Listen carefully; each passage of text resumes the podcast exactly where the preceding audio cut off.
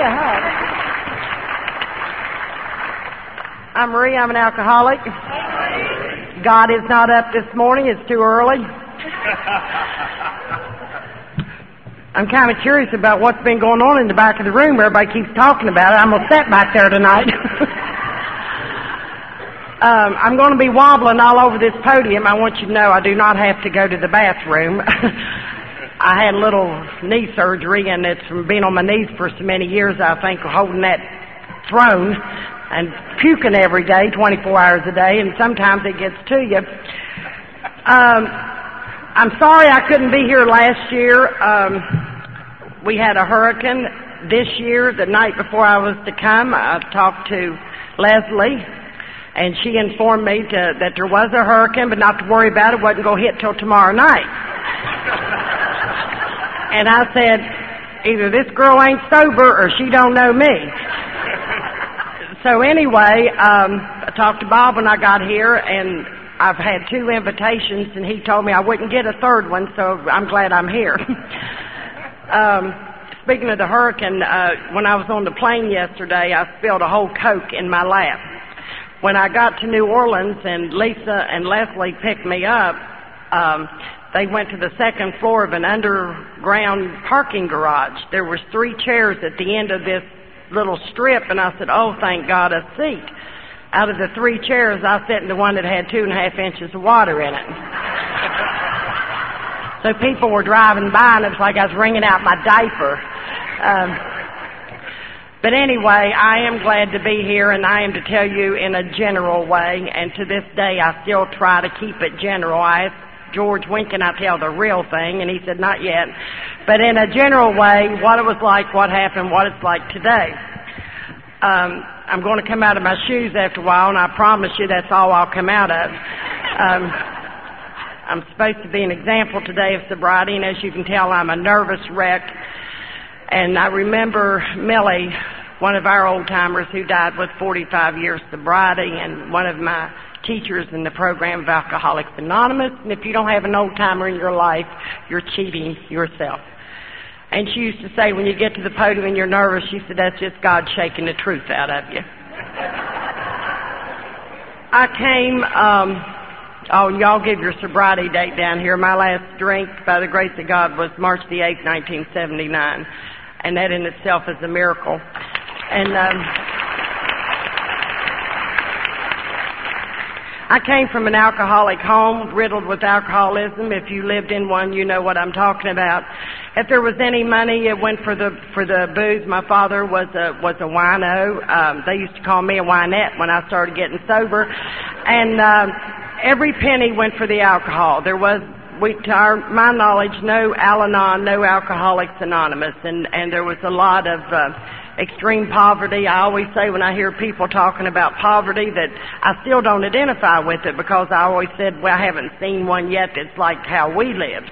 Uh, we literally took baths in wash tubs, and uh, we had the old pump in the kitchen sink, and and um, I know thanks to hair color, I don't look that old, but that's how how we lived. And uh, my mother and father would take turns going to um, mental institutions. My father would go for his alcoholism. My mother would go because she reacted to the alcoholism. And all of the kids, and there were six of us, and we all just grew up hating each other. There was no love in our family. Uh, for a long time after I came to Alcoholics Anonymous, I could not, I could not accept what you tried to give me. I didn't know how to love you back. All I knew was that, that I was nobody and that I hated myself and everybody around me. I never knew what it was like to have a loving relationship with a mother and father. I thought you just hated them and that was how it was. I got to the point where it got pretty bad and I started running away from home and, um, and I would want so bad to get picked up by the police and and I used to slide bus tokens down the old escalator up in West Virginia which is where I lived at the time and uh and I'd always find that little token. So I for some reason I never could do anything right. I couldn't even get I couldn't lose money. I couldn't get picked up by the police. When I was young I had no problem as I became older. And uh, anyway, they started. Uh, I started finally successfully running away from home, and um, and I would tell the police my little tale of woe, and uh, they wouldn't listen to me, and we would go back home, and and they would take me back to my parents, and my father would do things like he was going to kill himself, and one night he was sitting on the commode, and the shotgun went off through the ceiling, but we didn't know that, and that's just how it was over and over and over. And I used to say to myself, this is never going to happen to me. Never in a million years. I will never be like that. Well, I'm here to tell you that I far surpassed whatever my father did. And the alcoholism is a disease that tells me I don't have it. It's a disease that tells me I'm not like you. It's a disease that tells me I'll forever be alone. And yet when I picked up that drink, I could become any fabric of my imagination I wanted to become. I could become the prettiest girl, the skinniest girl, all the things you hear in the meeting halls, that's what I believed. I remember um, after this all happened in my family, um, I went before a judge, and I was 13 years old, and my my whole life has been one extreme to the other until I got to Alcoholics Anonymous. And the judge looked at me and, and um, he sentenced me to two years and nine months in a state reform school. And when I went to this reform school, I can remember when I got there, when I was driving there with these guards, I thought, oh Lord, how scared I was. But when I got there, I swear it was the best thing that ever happened to me. I loved it. I'm the only one that loved reform school.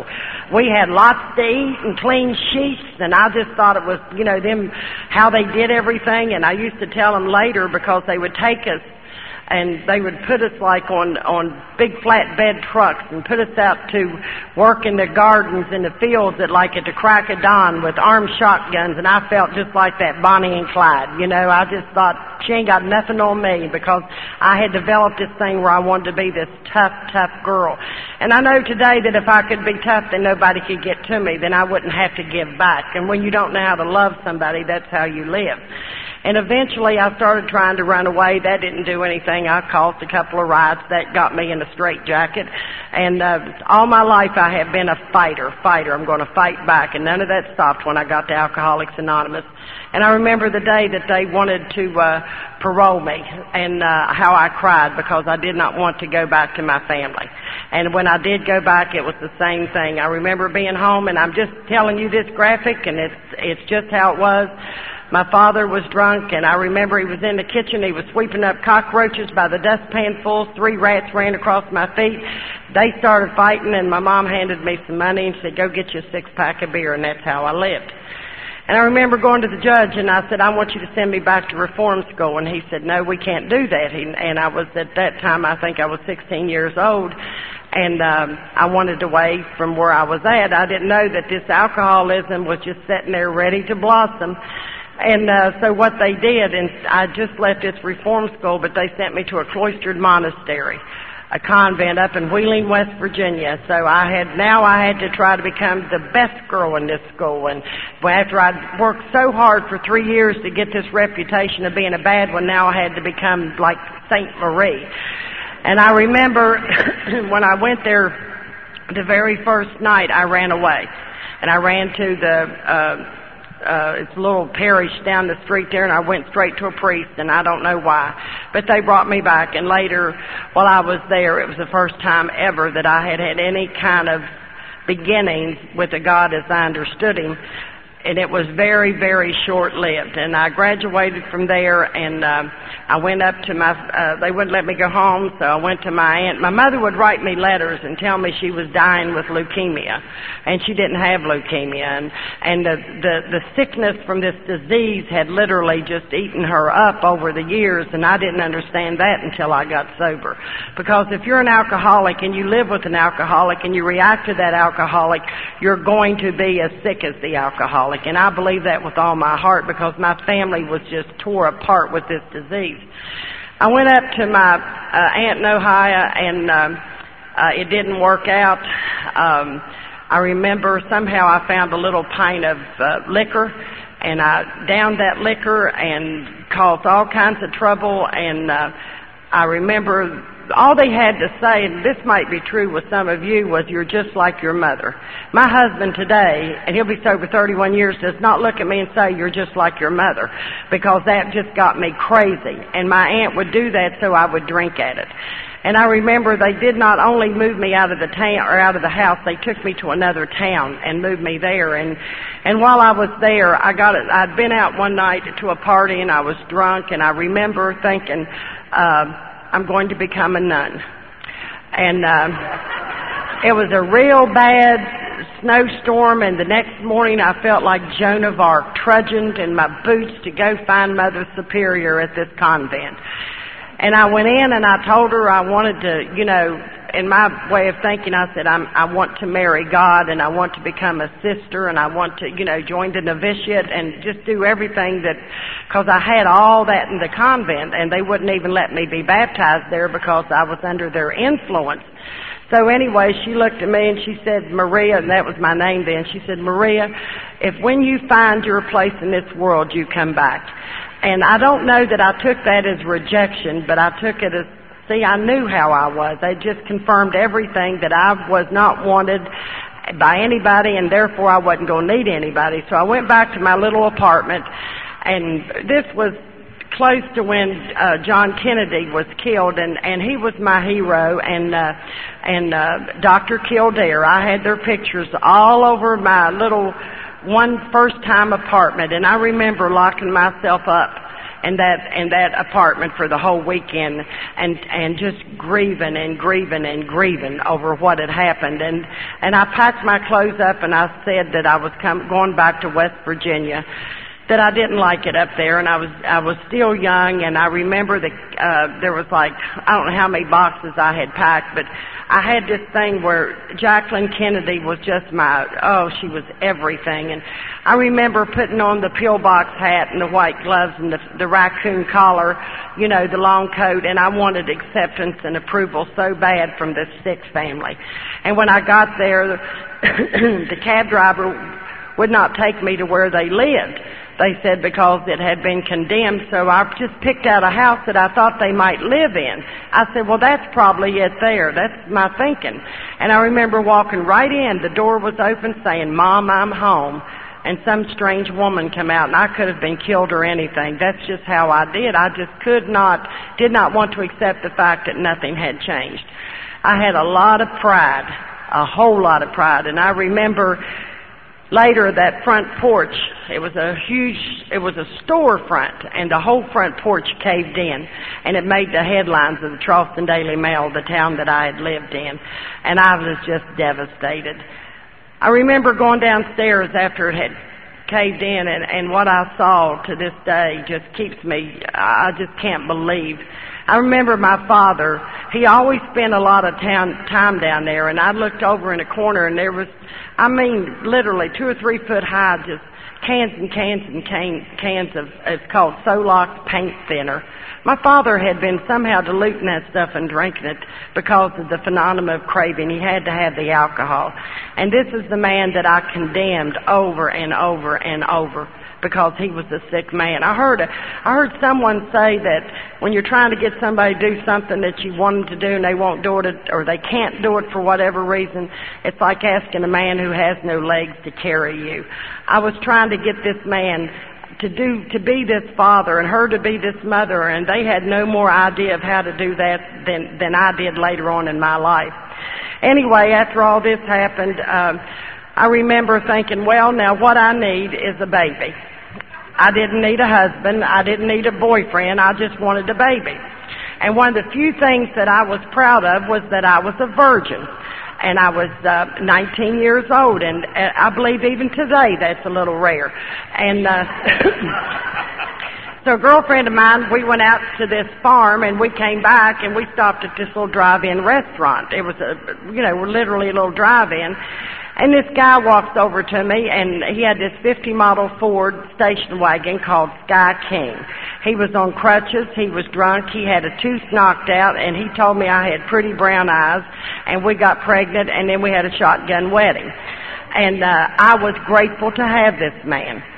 Because when you come from where I came from, anybody was better than what I had. And you know, today with uh, with, and I'm not speaking for alcoholic women, but with the women that I've shared with, there's no difference in the kind of, that they're attracted to. They're sober sometimes than the kind I was attracted to drunk. We're just desperate to have somebody in our life, and then when we get them, the chase is over and we don't want them. You know, so anyway, I had a child by this man, and um, uh, the marriage didn't work out. I had two children by him, and he had a couple of allergies, severe. One was work, and the other was women. And um, this man ended up having 14 children, and only two of them were mine. And um, I had sort of a problem with that, and uh, I would come home from work, and there would be an eviction notice on my door, and I, I never could put two and two together. And I, I have a big, big Bible that when my daughter was 16 days old, I wrote this fantasy in about how her parents truly loved her and how we would always be there. And I remember I read it last week. My dear, if you ever need counseling, please come and seek us out. Jesus. She'd have been in a whole host of trouble. Anyway, uh, my husband decided that he needed to change the scenery and, and he chose the redhead and they relocated and one morning, I, and I'm going to tell you this and get past all this, um, and what I'm about to tell you, I used for 11 years to get people to circle around me and, and feel sorry for me, and I could manipulate them, and, and I know today that I just hadn't dealt with it. But I turned on the TV one morning, there was a picture of a little girl on the TV, and I knew it was my sister, my baby sister, because mom had tried to cut her hair one day, and half was up to here and the other half was down to here, and they said, have you seen this child? Well, the anger that I had with my family just kept building and building because I knew, I knew somewhere down the road that they were just rotten parents. That's, I just, in my heart, I just, there was just nothing. I just, they were terrible. And, uh, anyway, to make a long story short, um, I was pregnant at that time and I thought, well, it was a sort of a good piece, but I thought, well, I'll just walk up there and see what's going on. Well, anyway, when I got up there, um, they were like taking windowsills off the house and bits of wood and and they had uh, someone had gone in the house that night and taken her from there and and just it was a brutal killing rape the whole nasty thing and i remember I was just a few feet from her and and I couldn't look. And and they had taken her that day in a jeep ambulance and then I miscarried that night. My father come back and for the funeral and said he was going to kill himself and I laughed that off and and 21 days later he did. And my brother couldn't handle it so he went to Nam. Both of them did one didn't come back. And I used every bit of that for years and years and years to get people to to condone my drinking and my behavior it was the only way that I could find to live amongst anybody alcoholics, non-alcoholics. It's the only way. I'm one of those that I believe for a while alcohol kept me alive.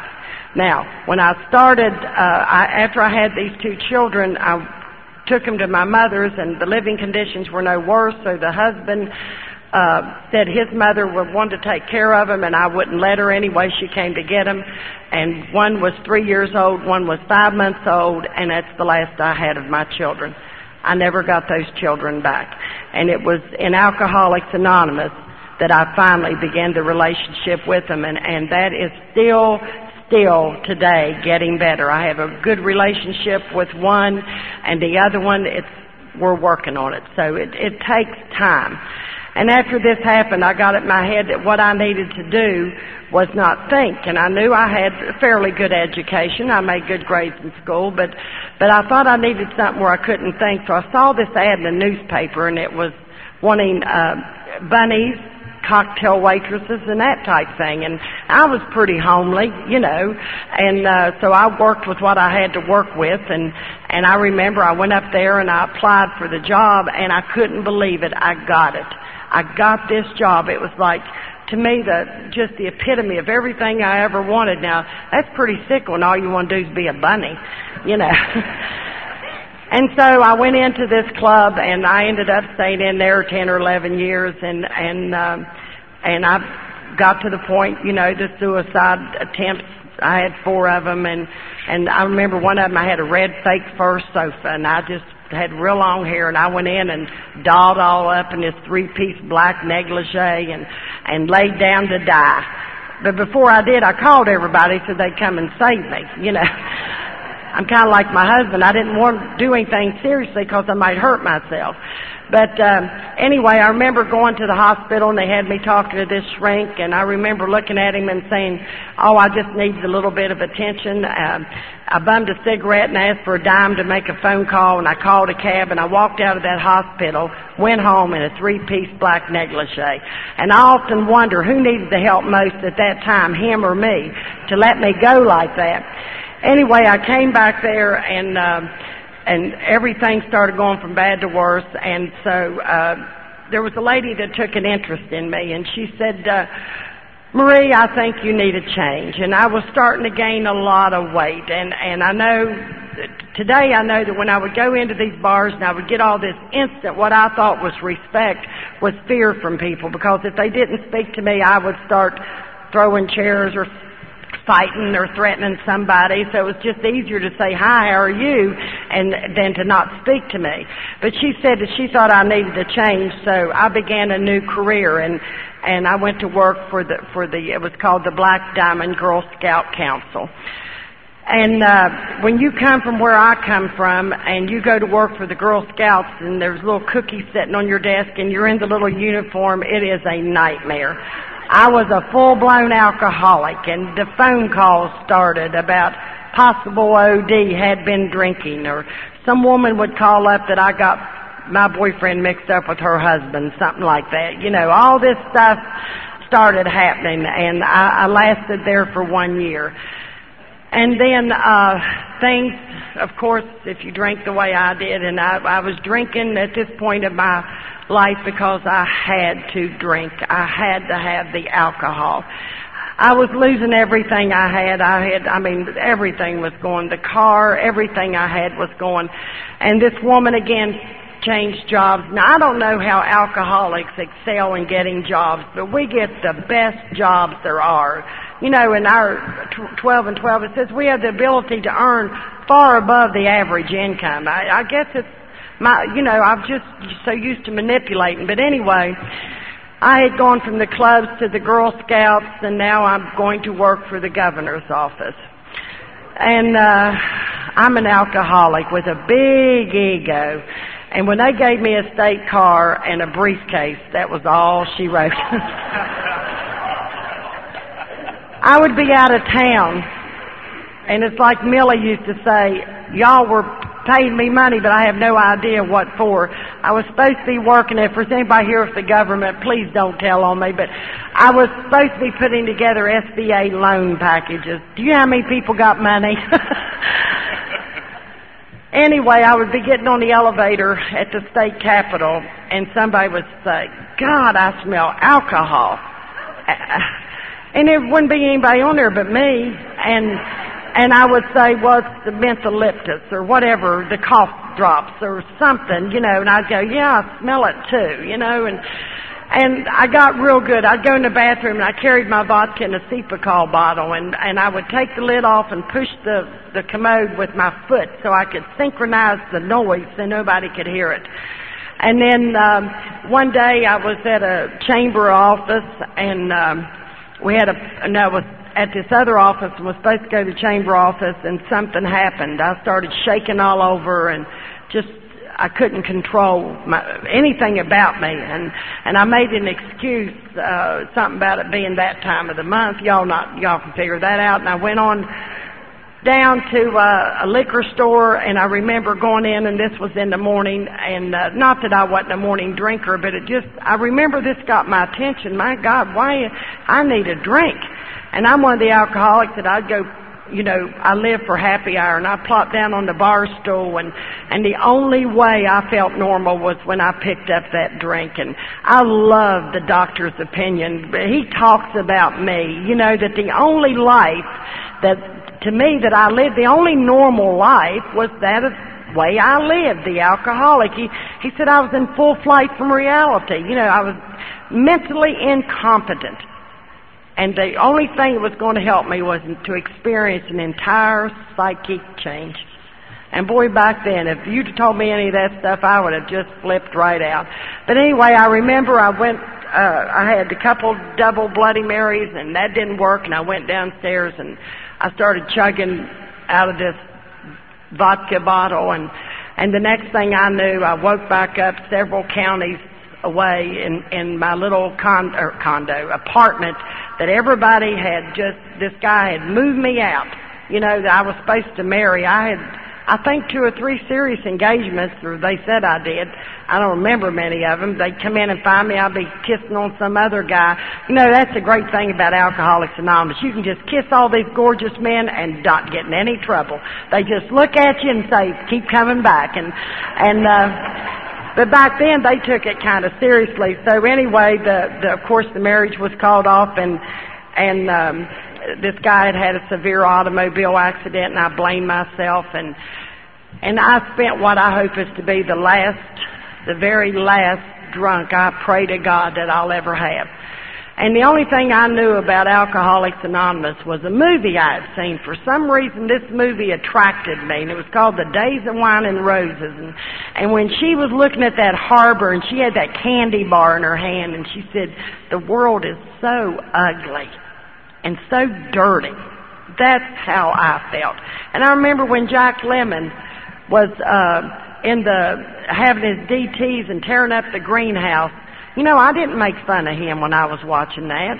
And and I was one that that when Jimmy Swaggart would come on in the morning, I would take my hand with a drink in this hand and I had I had the hots for Jimmy Swaggart. I told that when I got sober. I thought he was the cutest thing, you know, and when he got in all that trouble, I thought, that's a shame he didn't run into me when I was drinking. I wouldn't have told anybody. but anyway, um, when this thing came down, uh, I remember picking up the phone and later I found out I called many people, but I said, call AAA. And, and, and that morning, prior to this phone call, I was on the floor, and there was a uh, end table beside me, and I was still drinking good vodka, and I had that Smirnoff, a half gallon, and I couldn't get it to my mouth. And I remember pouring it just to try to get it to my mouth. And I was 33 years old, and I was in that shape, and I thought I was just partying. And if y'all would leave me alone, I would be okay. And I remember after I called, the next thing I heard was, Al-Anon hell. This is an alcoholic if I ever saw one. So somebody must have said there's somebody that needs Al-Anon. Well, these two gals came up there and I remember I had bought this hot pink nightgown and in big block letters all the way down the sides of the floor it said baby light my fire. And that's how I went to detox.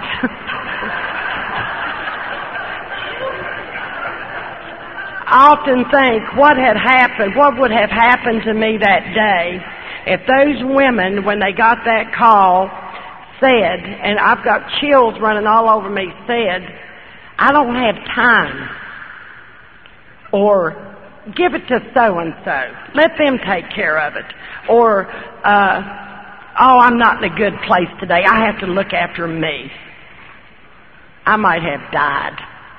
I have no guilt today. When my phone rings, I go. Because those women took that time to come and get me. Even though I couldn't hear any message that day, they took me to where I could hear the message. I was in this detox center and I thought I was in heaven. They handed me a, a jar. It was like a, a pickle jar, and it, or at least that's what I remember. And because I remember, don't make it the truth. That's just what I remember. And it was full of whiskey, and I said, I thought I couldn't drink here, and and they said, uh, drink this because they detoxed me with whiskey and Librium or something. And I had been doing some of those as Harold W. Well, he's dead now. Harold Wilson used to call them those little pellets. I'd been doing those for many, many years, and and so it took me. I had a hard time withdrawing physically from all this stuff, and and after I was there, about on the, the second or third day, they, I had something called delayed DTs. And for my first year in sobriety, that is the reason I stayed sober. Because I did not want to go through that again. Now, I had seen a lot of things in my life, but I got to wrestling with this half lizard, half zebra striped thing about this big under the bed. And it's very real, but nobody could see it but me. So when you're trying to get all these people to catch this thing, you know, I mean, and there was a woman about this big just laughing, hanging on to the water sprinklers in the room, just laughing at me. And I remember that I could move this pink fog with my eyes. I could move it anywhere, but if it got close to me, I couldn't breathe. So even in my DTs, I was in control. That's how far my control went. I, you know, alcoholics and their control. I stayed in there. I took um, March the 8th as my, as my sobriety date. I remember these women saying, Marie, we'd like you to meet. and I said, I'll do anything if you don't force me to do it. So they came down the hall just by them coming and saying, hello Marie, it's time for the meeting. I took that as they were forcing me to go to Alcoholics Anonymous. So I said, well, you said you wouldn't force me. And they said, fine. And they just turned around and walked off. I said, well, in that case, I guess I'll go. And um, I remember going into this, it was a clinic type situation, and I went into this place and I remember I had this wild Chinese colored, multicolored robe on. That's what I requested and they brought it. And I thought my hair was clean. I had real long hair, but they later told me it looked like it had been combed with Vaseline. And I was dirty. And I didn't know that because I chose to remember the things that would make me look good. And I remember this guy was talking about his Jeep being up in a tree. And I thought, well, if his Jeep is in a tree, then he needs to be here, but I don't need to be here. And I was shaking so bad that I couldn't hold a cup of coffee. And I, and I shook like that for a long time in, in, in my first couple of months of sobriety. I used to hold a pencil to try to steady my hand. And at the end of that meeting, there was and I don't, I must have got away from the women. You know, I'm one of them alcoholic women that if you were a woman, you were my competitor. You stay away from me because all you wanted was what I had on or the man that I didn't have but I might get or my car or whatever it was that I had. You wanted him, so you were a threat to me. And I ended up with these there was a man on each side and they were big men, stocky men. And I remember when they started to say the, the Lord's Prayer, I thought, I am not saying the Lord's Prayer. I've done everything else, but I'm not going in for this business. And they took a hold of my hand and I could, I tried to leave and they would not let me go. At the end of the meeting, there was something in me, like a lot of us, that God, I wanted what you had. I didn't know how to ask you for it. There's a girl sitting out there today or a guy that wants what we have, but that pride, or maybe they won't accept me, don't let that stand in your way. We're all drunks. You take off our, you know, I'm cleaned up today because y'all cleaned me up. I didn't look like that when I got here. I didn't know how to fix myself up or do anything. It was about survival. I have never experienced in my life the love that I have found in the program of Alcoholics Anonymous with no conditions they didn't ask me for anything. Do you want to stay sober? And the most powerful line I ever heard in my life from my original sponsor was, you never have to go through this again. Never. And again, one of my heroes, Harold W., when he was almost dying, the doctor told him all his bad stuff about him. He said, but doctor, you don't understand. There's nothing in the world as hard as getting sober. He could do anything sober. And I believe that today. Anyway, I went through all this process. Now, they come to get me that night. They didn't know who I was because I had makeup on. My hair was fixed. I mean, I looked totally different than that maniac running through the detox center screaming, reporting all the nurses for drinking. You know, because I saw them drink. The reason I saw them drink, I was in DT, you know, so I wanted to do the right thing and report it. They came to get me. They took me to my first meeting of Alcoholics Anonymous, and I thought, this is just the hoot. You know, this is really something. And of course, I had big hoop earrings on. I was left over, probably flyer child. Big hat on, and and uh, I thought none of you all cared about me because all you did was talk about yourself. You know, you didn't question me or make me fill out anything or ask me things like well, who sent you here? And you just talked about yourself, and I thought, God, I'm in the wrong place.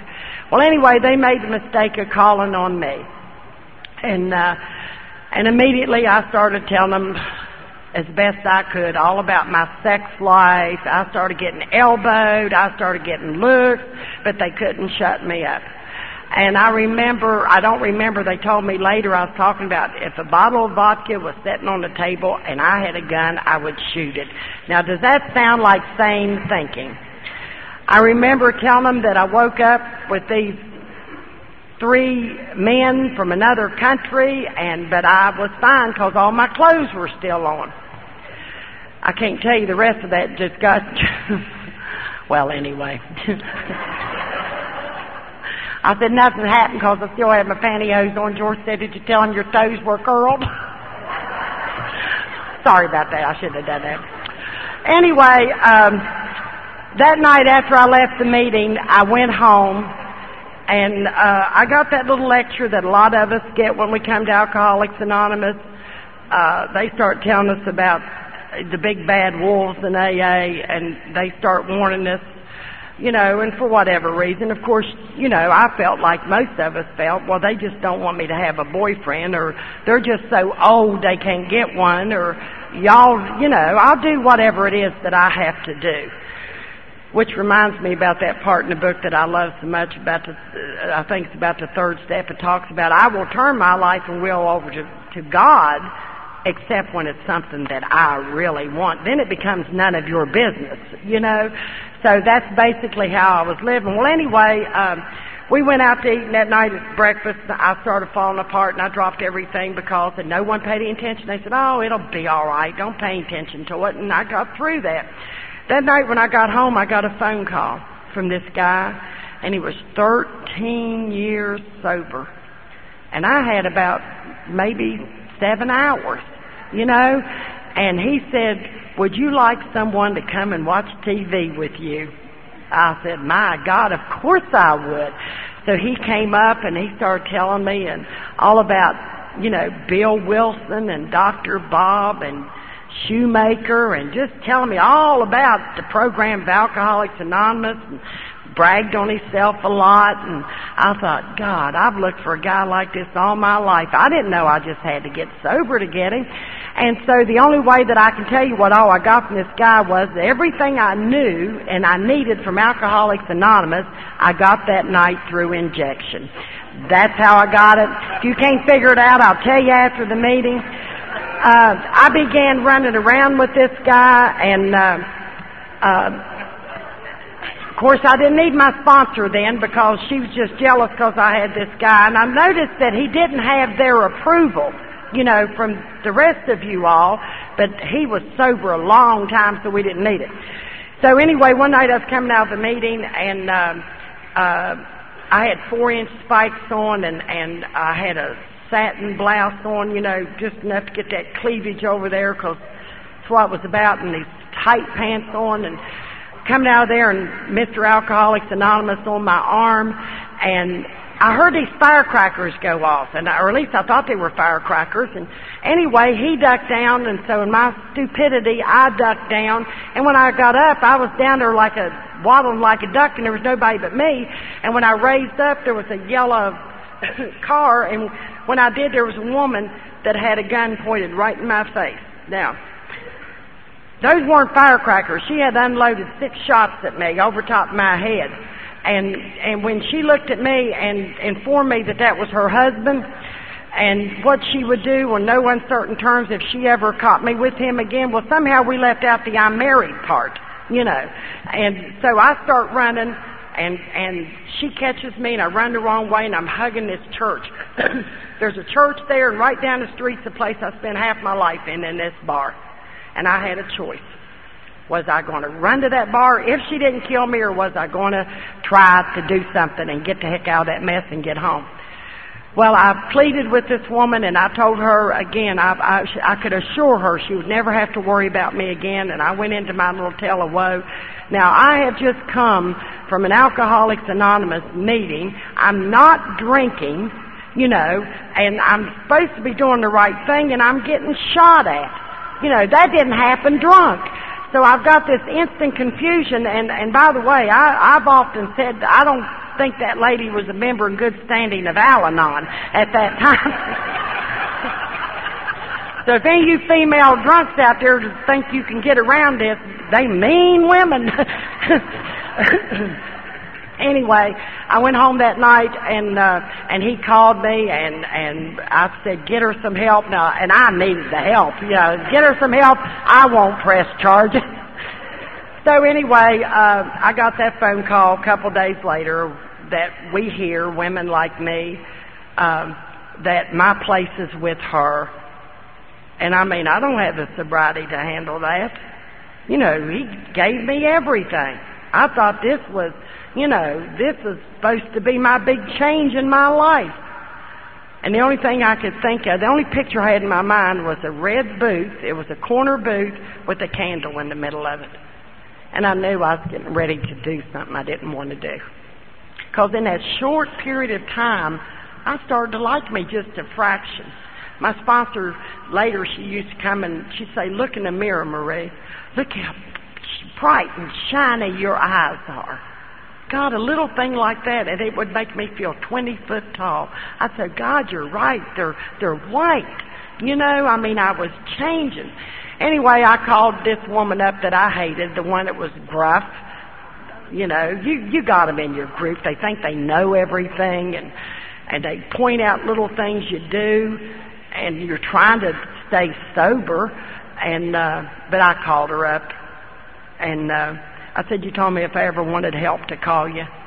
And I told her about getting shot at and all that. And, and all she said was, she used to say my name in three she, and shake her head, Marie, Marie, Marie. If I've seen that picture once, I've seen it a thousand times. They came and got me and I began to recover. I joined a traditional uh, Alcoholics Anonymous group. That's the kind where all you discuss is AA. And in this group, these people, the members of that group, loved me. They didn't ask anything of me. They let me do little things around the group. And I remember I was still working for the governor's office and I'd be over by the copy machine and I'd go, got a chair a meeting tonight. and I'd just say these things under my breath because I really didn't know the traditions then. And what I was saying was finally I'd make it loud enough. I have to chair a meeting tonight. So someone would say, what meeting are you chairing? So I could say, I'm chairing a meeting in Alcoholics Anonymous. I didn't know you weren't supposed to broadcast it and put it all over the place. Because it was like reform school again. I wanted what I had found. I loved it there. It's the only place in my life I ever felt I truly belonged. That, that Mother Superior those years ago, God, I've stopped so many times through the years I could tell her now I know where I belong. You know, I started getting sober later on. I met this guy in Alcoholics Anonymous. We broke every rule in the book. Again, he, this was a different one. He had 13 years sobriety. And we married. I don't recommend it again, but I got married at five months sobriety. And we went down to talk to Billy and Isaac, two of the old timers, because he was in love and I thought I was in love. And we went down there and, and we got everything we could get from them. We came home and we got married. And it was for three years in this marriage before I believed that this man really loved me. And I created mess after mess after mess. You know, I griped. We moved when I was one year sober to Myrtle Beach, South Carolina, and I hated it. There weren't any tall buildings. It was all sandy. It was all, you know, I thought everybody was just backwoods. Now I'm from the hills and the hollers of West Virginia, and I was thinking they were backward. Now that'll tell you the ego that the alcoholic has. But eventually I started to get sober and, and then I didn't have that sponsor like I used to have. And I would call her and I kept trying to replace Gracie in my life because Gracie was my everything. She knew when to be hard, when to be firm, when to be loving. She gave me her soul. She just literally saved my life. And when I went to Myrtle Beach, I didn't have that. Because I, I thought, well, I kept comparing. That group's not like our group. That sponsor's not like my sponsor. They don't do it right here. You know, over and over and over. Till finally, um, a lady came into my life, and she didn't live there. She's got a place there now, but she became my sponsor. And that's Marion B. And I love that woman with all my heart. And I've had that same sponsor now. I had different sponsors for the first three years at Myrtle Beach, but I've had Marion as my sponsor for 14 years, and she knows everything about me. We're big in the area that I come from. We just really discourage against sponsor hopping, you know, because I've had them. They'll come. They want this one and that one. And any time I ever sponsored hopped, you were telling me the truth, and I didn't want to hear it. What I really wanted to do was go to the new sponsor and tell her all the crap I thought about the old sponsor, you know. So in our home group, if they come to us and want us to sponsor them and they've got a sponsor, we send them right back to that woman. And we say, honey, she's the one that spent the hundreds of hours with you, not me. You know, so, and it seems to work for us. George and I began our, uh, started our life in Myrtle Beach and, uh, uh, things went along fairly well. I can remember a point in my sobriety where I was, uh, eight years sober and I about lost my mind. I literally thought my marbles were going and and um, what had happened was I had gotten caught up with sponsoring people and and I think I've had, you know, I, in service, I've just been, I had 12 straight years in service, and, and by the way, before I forget, I want to thank the committee. You all have done an outstanding outstanding job. The work that goes on to put on one of these conventions is phenomenal. And I think you all can pat yourself on the back. It's been beautiful. All this stuff started happening. I was in service, but all my fears came back. Every fear, I mean, I thought they were gone forever, but they all started coming back. And I couldn't make peace with myself. And I remember saying, I'm going to crack up again. I remember the first time I was a year and a half sober, and I heard about that room that you went into that didn't have a doorknob on the inside. You were just trapped there. And I remember George said, Marie, you can't hold a negative thought and a positive thought at the same time. And the only thing positive I knew was the word God. And I laid there that night and I said, God, God, God, God, God till I fell asleep. And because I took the action outlined by another member of Alcoholics Anonymous, the next day I received a letter from that daughter I hadn't heard from about 10 years. That's how it works in AA. If I do what you tell me to do, I don't have to like it to do it. I thought to accept something, I had to like it and approve of it. And I don't have to do that today. But anyway, I was up there. Here I am at eight years sobriety, eight, and I'm going crazy. And an old timer come in from Charlotte and he said, Marie, I told him, I said, well, I'm sponsoring people. I'm going to meetings. I'm doing everything I should be doing, blah, blah, blah. He said, what are you doing about the personal action on yourself? When was the last time you sat down and wrote something out? I hadn't done that. I got all involved in trying to be, I guess, Miss Alcoholics Anonymous and forgot where the hell I came from. And I had to stop taking so many phone calls and I had to stop doing some of the things and I had to start taking that action on me that once again could make me a, a, a whole person again. Because I walked around most of my life with that hole in me that nobody, no human being could fill up. I remember one time when I was going through this, I looked at my husband and I said, I know you love me with everything that's in you. And I'm dying before your eyes and you cannot help me. Only God could help me. And I believe that God is the, that that time comes in every alcoholic's life when I'm going to be faced with something that you people can't help me with it. Only God can do that, but God works through you people. You know, uh, Bill Wilson, I love how he thinks and writes. He says, beware of that direct pipeline to God. you know, where we get in, well, God told me what to do today. Well, God could tell me to reach down and pick up a cold beer if I'm the one thinking what God's telling me. I have to have you people in my life. And when I did what this old timer suggested, it started getting better. You know, I have found in my home group that, you know, anybody can get behind this podium. I can get behind this podium and tell you all this stuff. But the real test is, what am I doing in my home group? How do I live in my house?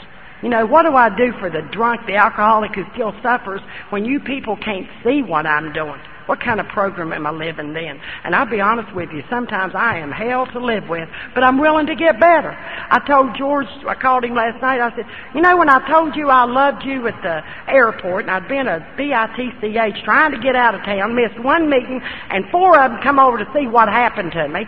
Thank God if they ever quit that, they, I might be drunk somewhere. I said, but if something was to happen, would you really know how much I love you?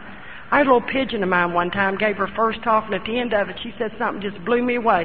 She said, if there's anybody in this room today that's done something for you, that you really love them or you love someone so much, for God's sakes, don't wait till next Thursday and tell them. Tell them before you leave this meeting today. And you know, after that meeting was over, I went up to several people and said, I want you to know how much I love you. Like I told my husband, I said, I, do you really know how much I love you? I want you to know how much I love you. Because I've never been capable of the gift that I've received in Alcoholics Anonymous. And through sponsorship, through sponsorship is how I'm able to free me of me.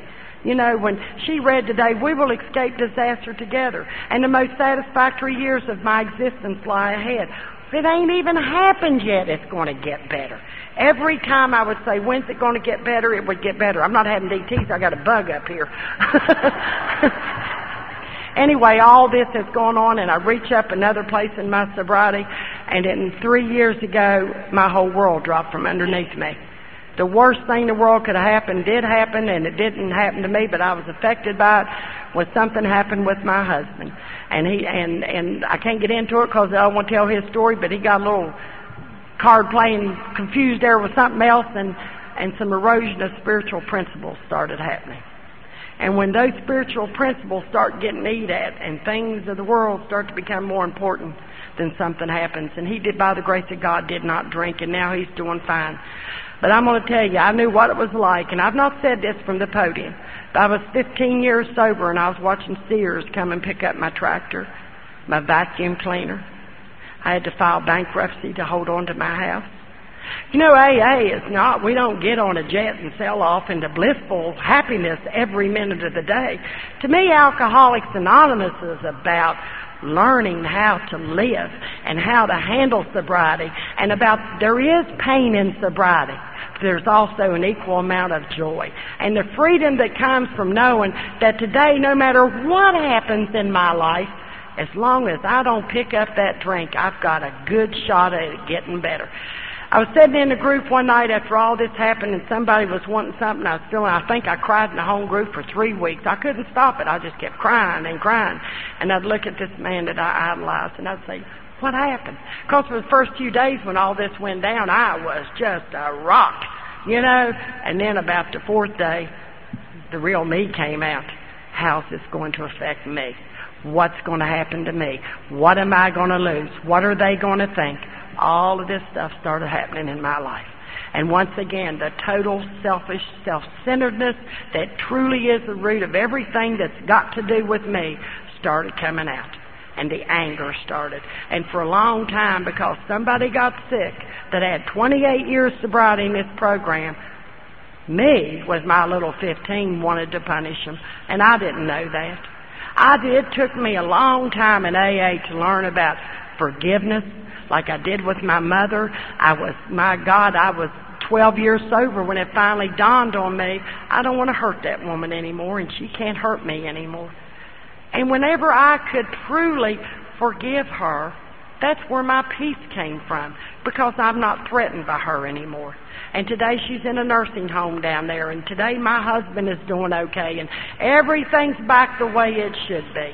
You know, when I came down here to come down here, I cannot tell you, and I'm not speaking for other people, but I don't say hallelujah. I cannot wait to get down there to Louisiana, wherever it is I'm going. You know, I got a little business up there and I'm a self-centered alcoholic. And what's going to happen? What if these girls don't show up to work? What's blah, blah, blah. But you know what I've been trained to do, and it is a training. I'm told that first and foremost, carrying the message, not my message, but the message of the 12 steps of Alcoholics Anonymous is the only thing that saved my life. And if there's just one little girl in here today, just one little girl that, that finds out that no matter who you are or where you come from, if you're an alcoholic, there is a way out. That's what it's all about. I have always been taught that you do what's asked of you in Alcoholics Anonymous. Not to the extent that it hurts you or your ego takes over, but to always be willing. You know, the 12 steps of Alcoholics Anonymous saved my life. Those amends that I made, I made them, and I was one of those drunks that I wanted the approval I wanted to, your approval. Look how wonderful I'm doing. I didn't know I had to make them whether you approved of it or not. You know, I didn't know all the way down through there that the 11th step, it's all about the power You know, I didn't know any of that. And then I come into Alcoholics Anonymous and I'm sitting around the rooms and every once in a while that ego kicks in and I think I have an answer. I think I have an answer and God's good to me because every time I think I have somebody's answers, I fall flat on my face and that's as it should be. I learned a lot going through this this last thing. I learned a whole lot about pride. I learned a lot about it doesn't make any difference if you if you go broke. My husband's mother died two years ago. We did not have the money to even bury that woman or go to the funeral. Some friends of ours who were members of our home group, and it wasn't a group that did it because we keep all that separate, but some friends of ours. I'm going to tell you what kind of group I belong to got together, and we didn't have cars at that time. We lost everything we had. Got together, came and handed us an envelope. They rented us a car to go bury George's mother and handed us an envelope with $300 in it. Said, go bury Becky and have a safe trip. Now, today, things are all turned around. But when we needed it, they were there. Who wouldn't be grateful? Who wouldn't do whatever it takes to go out and carry that message to that alcoholic? You know, to me, the pain is truly the price of admission into a brand new life. Truly. And the pain that comes in AA, it says I will experience the exact amount of peace and joy in my life that I bring into the lives of other alcoholics. You know, we have a lot of fun in Myrtle Beach. We got a lot of crazy alcoholics in there. We're a real working group. Uh, uh, of course, our group has another name. They call us the Step Nazis, and that just means it's okay. Uh, and when they want to get sober, a lot of them come. I wish that I could tell you about every single individual member of that group. I wish I could tell you about all of them. You would love them. But all, I'm going to sit down now because I know you got to get out here at 10:30. But I want to thank you for inviting me, and I want to close with this one thing that saved my life. And I'm not a page quoter, but it was page 100 of the Big Book, and it says, "Follow the dictates of a power." Of a higher power. No matter what your current circumstances, you will presently live in a new and wonderful world. And I took that to be a promise, and it's true. Thank you, and I love you.